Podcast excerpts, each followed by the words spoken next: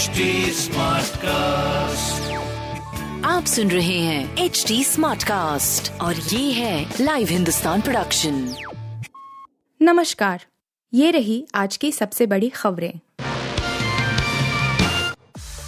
नियुक्ति प्रक्रिया में बदलाव के मूड में नहीं कलीजियम। सोनिया गांधी का दिया हवाला समझे।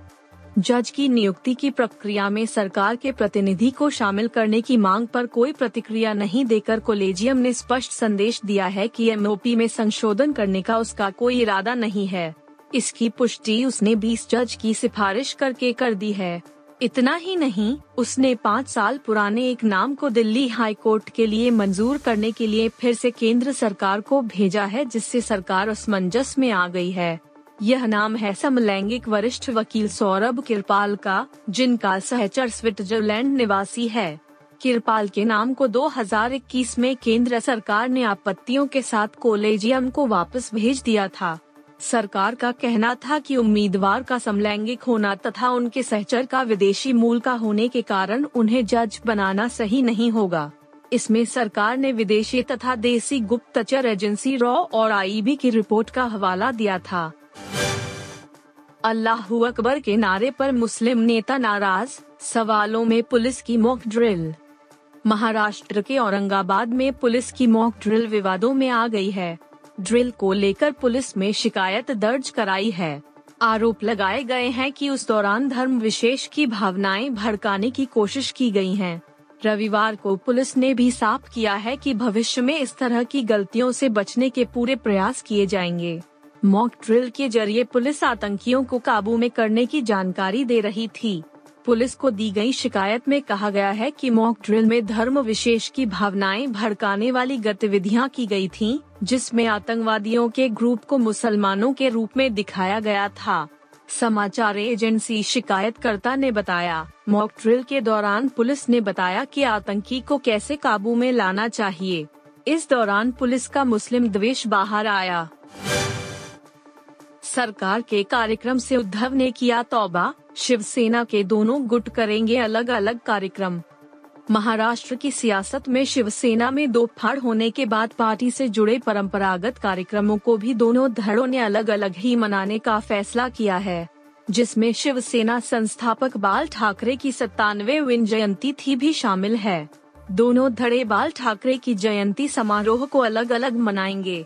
एक तरफ़ मुख्यमंत्री एकनाथ शिंदे के नेतृत्व वाला गुट दक्षिण मुंबई में राज्य विधानमंडल के सेंट्रल हॉल में बाल ठाकरे के चित्र का अनावरण करेगा। वहीं उद्धव ठाकरे कोलाबा में रिगल सर्कल में स्थापित बाल ठाकरे की आत्मकद प्रतिमा पर अपने पिता को श्रद्धांजलि देंगे। दिल्ली में गणतंत्र दिवस परेड की फुल ड्रेस रिहर्सल आज। ये रोड रहेंगे बंद। जाम से बचने को रास्ता देखकर घर से निकलें। गणतंत्र दिवस समारोह की फुल ड्रेस रिहर्सल आज यानी सोमवार को होगी।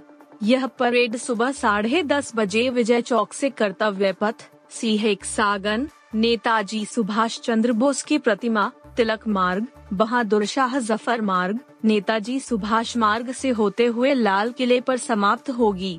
ट्रैफ़िक पुलिस ने सुबह 9:30 से दोपहर एक बजे तक परेड के रास्तों से दूर रहने की सलाह दी है। विजय चौक से इंडिया गेट तक कर्तव्य पथ पर रविवार शाम छह बजे से परेड की समाप्ति तक यातायात प्रतिबंधित रहेगा। रफी मार्ग, जनपथ, मानसिंह रोड पर रविवार रात 11 बजे से परेड की समाप्ति तक कर्तव्य पथ पर आवाजाही नहीं कर सकेंगे। केल राहुल अथिया की संगीत सेरेमनी में क्या क्या हुआ? देखें फ़ंक्शन की झलकियाँ। सुनील शेट्टी की बेटी अथिया शेट्टी आज 23 जनवरी 2023 को शादी के बंधन में बंधने जा रही हैं। रविवार को अथिया शेट्टी और के राहुल की संगीत सेरेमनी आयोजित की गई, जिसमें नो फ़ोन पॉलिसी लागू रही किसी भी मेहमान को मोबाइल फ़ोन या कैमरा ले जाने की अनुमति नहीं थी और पापाराजी को भी एक लिमिट से आगे नहीं जाने दिया जा रहा था बावजूद इसके फ़ंक्शन की कुछ डिटेल्स और वीडियो सामने आई हैं। एक रिपोर्ट के मुताबिक अथिया शेट्टी और केएल राहुल सोमवार शाम चार बजे अपने परिवार और कुछ करीबी दोस्तों की मौजूदगी में फेरे लेंगे। वेंडिंग फ़ंक्शन में 7100 लोगों के मौजूद रहने की खबर लगातार आ रही है। शादी के बाद शाम को छह दशमलव तीन शून्य बजे अतिया शेट्टी और के राहुल सुपरस्टार सुनील शेट्टी के साथ मीडिया से मुलाकात करेंगे। जहाँ तक हल्दी सेरेमनी का सवाल है तो शादी के पहले सोमवार को ही हल्दी होगी। आप सुन रहे थे हिंदुस्तान का डेली न्यूज़ रैप, जो एच टी स्मार्ट कास्ट की एक बीटा संस्करण का हिस्सा है। आप हमें फेसबुक ट्विटर और इंस्टाग्राम पे एट एच टी या podcasts@hindustantimes.com पर ईमेल के द्वारा सुझाव दे सकते हैं। आप सुन रहे हैं एच डी स्मार्ट कास्ट और ये था live Hindustan production smart Smartcast.